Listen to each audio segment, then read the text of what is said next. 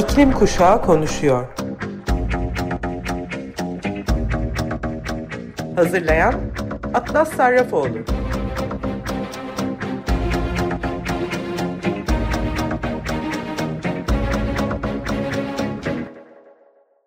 Hepinize merhaba sayın Açık Radyo dinleyicileri. İklim Kuşağı Konuşuyor programına hepiniz hoş geldiniz. Programımın ilk konusu olarak G7 ile ilgili konuşmak istiyordum ama ne yazık ki sözde liderlerin her konuştukları yine boştu. Ve G7 yine kimseyi memnun etmeyen kararlarla tamamlandı. Analistlere göre G7'nin çıktısı affedilmez, dar görüşlü ve bencil iklim, Covid-19 ve doğanın çöküşü konusunda gerçek adımlar atabilmek için bir fırsat daha kullanılmadı. Dolayısıyla bir sonraki konuma geçmek istiyorum. Kuzey Atlantik Anlaşması Örgütü NATO, geçen pazartesi Brüksel'de gerçekleştirdiği zirve toplantısında üye ülkelerinin personel güvenliğini veya operasyonlarının etkinliğini etkilemeyecek şekilde askeri faaliyetlerden kaynaklanan sera gazı emisyonlarını önemli ölçüde azaltma sözü verdi. Bir NATO zirvesinde ilk kez iklim krizinin gündeme alınmış olması elbette yeterli değil ama heyecan verici. Yeşil Gazete'den aldığım haber şu şekilde.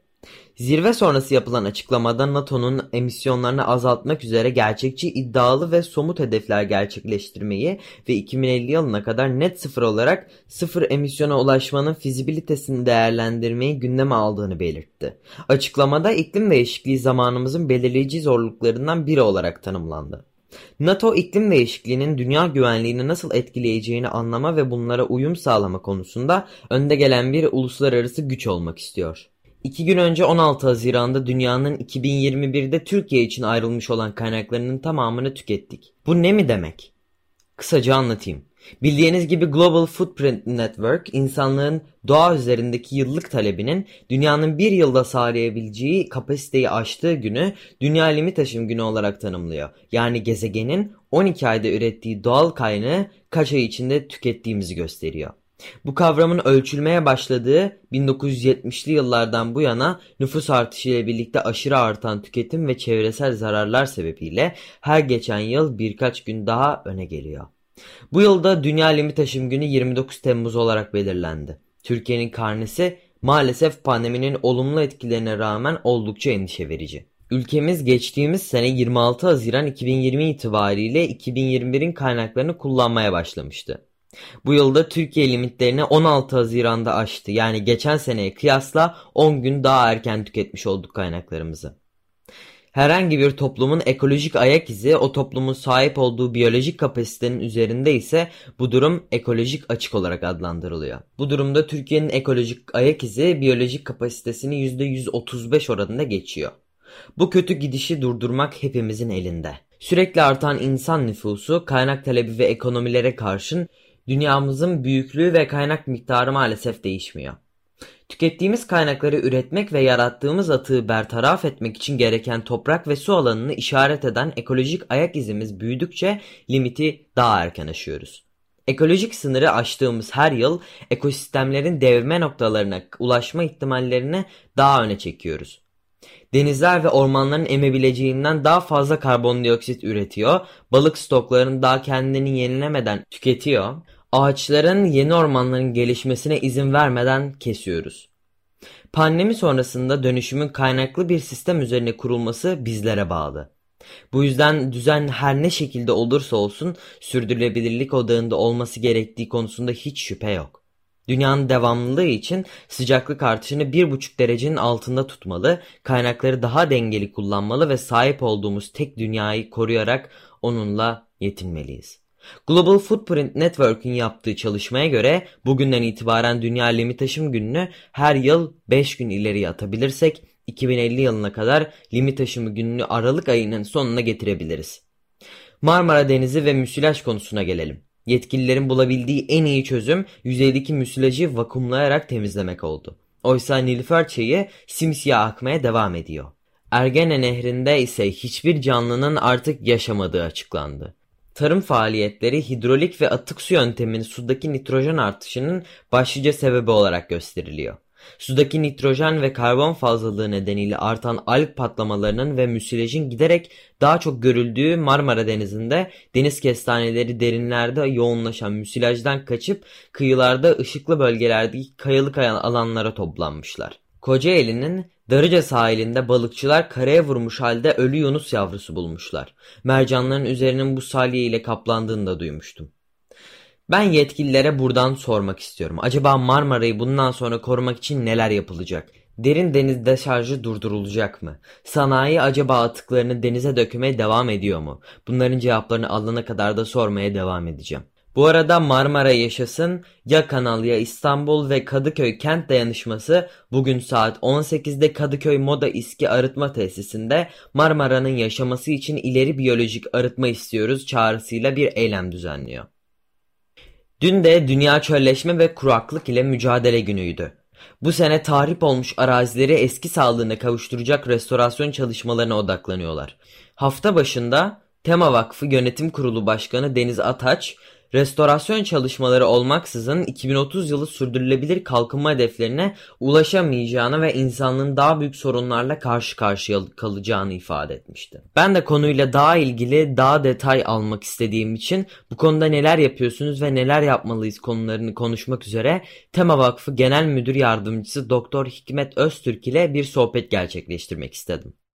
Hoş geldiniz. Biliyorsunuzdur ki ben de aynı zamanda iklim aktivistiyim. Ben ve benim gibi iklim aktivisti yerel ve küresel olarak çevre konuları hakkında çok merak ettiğimiz şeyler var. Bunlardan biri de topraklarımızın ne durumda olduğu. Çünkü gıdamız da oksijenimiz de toprağımızın sağlığına bağlı. Akdeniz havzasında bulunduğumuzdan dolayı kuraklığın en büyük sorunlarından biri olduğunu da biliyoruz e, hayatlarımız için.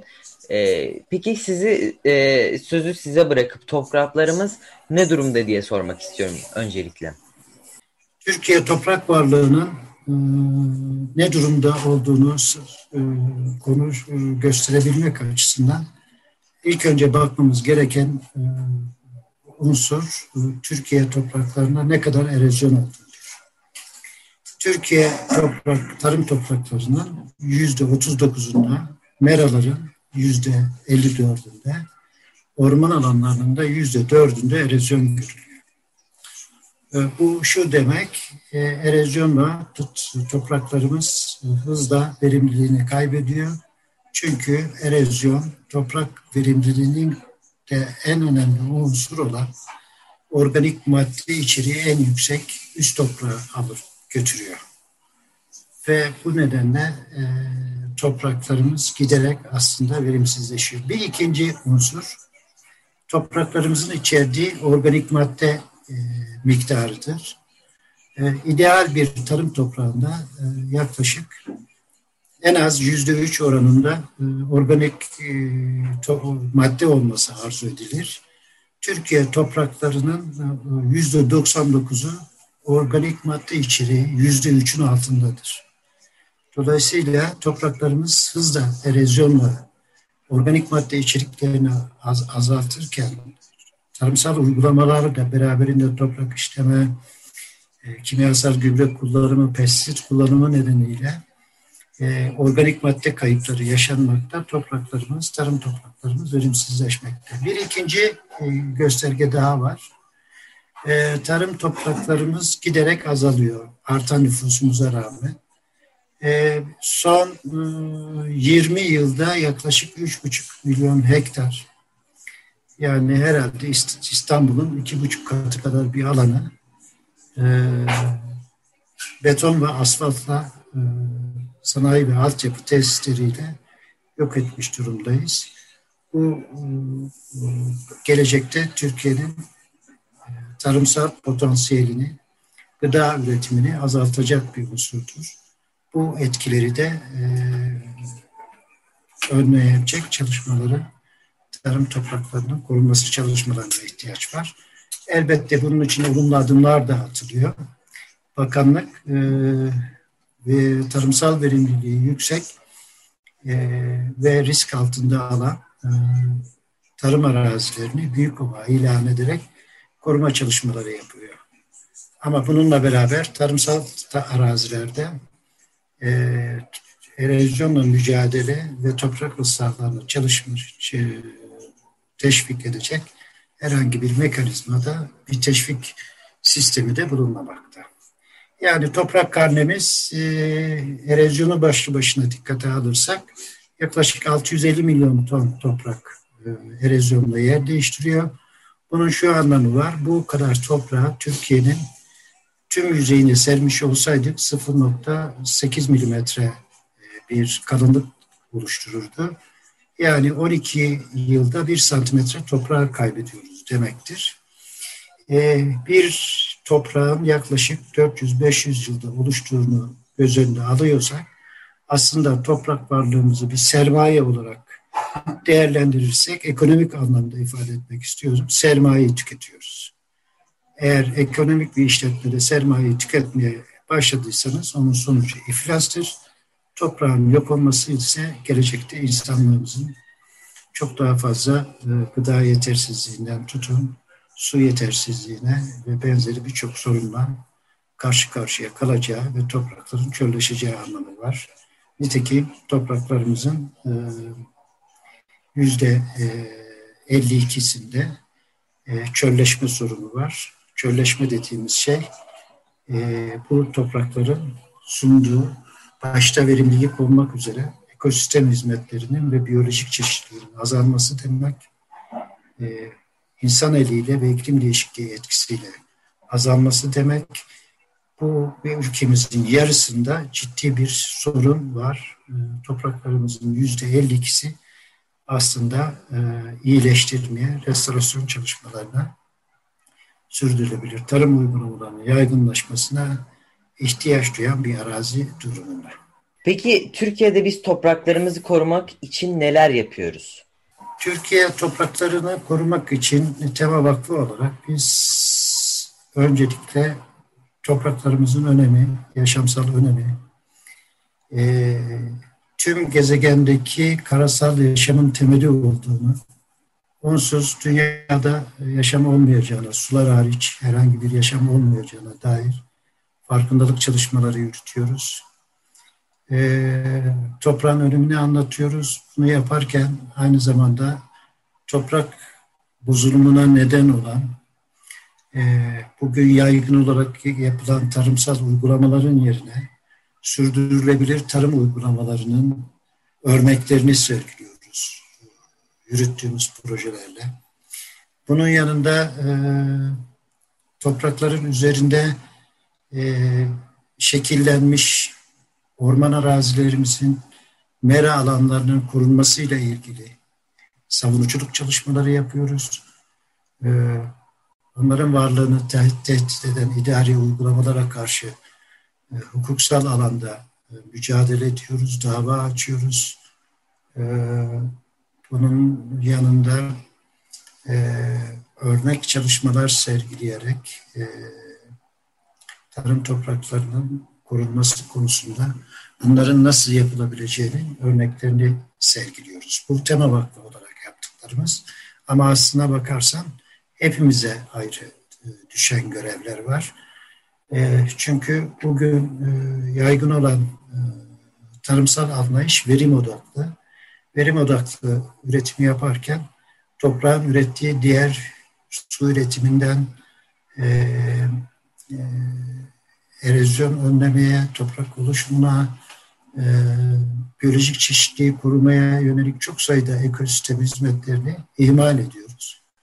Onların dengeli bir şekilde yönetilmesi, yani diğer bir ifadeyle sürdürülebilir tarım uygulamalarının yaygınlaşması, bunu yaparken de doğal bazı çözümler üreterek yapılmasını öngören örnek projeler yapıyoruz bir e, kişisel olarak herkese de düşen önemli bir görev var. O da e, bugün doğada her e, bir yükümüzün olduğunu, bu yükün tüketimin aynı zamanda dünyayı tüketmek olduğunu, hem ormanlara hem de otlak alanlarına, doğal alanlara hem meralara hem tarım alanları üzerinde bir baskı oluşturduğunu farkına varmak, aşırı tüketimde tüketimi azaltmaya yönelik farkındalık çalışmaları yapıyoruz e, rahmetli andığımız Hayrettin Karaca'yı örnek alarak, o 25 yıllık kazanı örnek alarak param var ama almaya hakkımız yok anlayışının yaygınlaşmasını e, çalışıyoruz. Tüketimi azaltmaya yönelik bireysel olarak insanların katkılarını artırmalarını istiyoruz. E, bunun yanında tüketimi azaltma yanında insanların bunun bir yaşam hakkı, çocuklarının, geleceklerinin, torunlarının hakkı olduğunun farkına varıp anayasal olarak da çevre haklarını korumanın bir ödev olduğunu bilip hem se, e, sivil toplum örgütlerine, çevre konusunda çalışan sivil toplum örgütlerine katılmaları, destek olmaları, e, aktif olarak katılmasa bile çalışmalarını desteklemeleri ve ön, gelecekte alacağı her türlü kararın bu temel bazda olması konusunda e, eğitim çalışmaları düzenliyoruz. Milli Eğitim Bakanlığı'yla yürüttüğümüz çalışmalarla yıllık 400 bin öğrenciye ekolojik okuryazarlık veriyoruz. Ee, daha fazla çocuğa ulaşma e, hedeflerini gerçekleştirmek isteriz elbette. Ee, bunun e, Milli Eğitim Bakanlığı'nın bir müfredatı olmasını da arzu etmekteyiz. Böylelikle geleceğe daha bilinçli, çevreye daha duyarlı, duasız yaşamayacağımız, ona muhtaç olduğumuz, onun üstünde değil bir parçası olduğumuzu farkında olan gelecek nesillerin yetişmesi için de eğitim çalışmalarının büyük önemi var. Bu doğrultuda da çalışmalar sürdürülüyor. Bu çalışmalara katkı vermelerini, gönüllülük çalışmalarına katkı vermeleri ve gelecekteki e, kararlarını da çevre unsurlarını dikkate atan yöneticileri tercih ederek göstermelerini arzu ediyoruz. Peki cevaplarınız için çok teşekkür ederim. Amerika kıtası büyüklüğünde tarım alanında hayvancılık için kullandığını düşündüğümüzde, kullanıldığını düşündüğümüzde beslenme şeklimizin de toprağı korumak adına çok önemli olduğunu görüyoruz. Neil Young'dan Who's Gonna Stand Up şarkısını dinleyerek bu haftaki programımızı kapayalım. Haftaya Cuma 14'te tekrar İklim Kuşağı Konuşuyor programında görüşmek üzere. Teşekkür ederiz.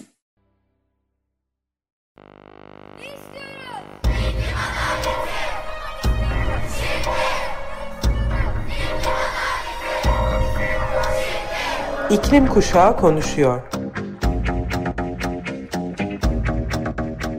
Hazırlayan Atlas Sarrafoğlu.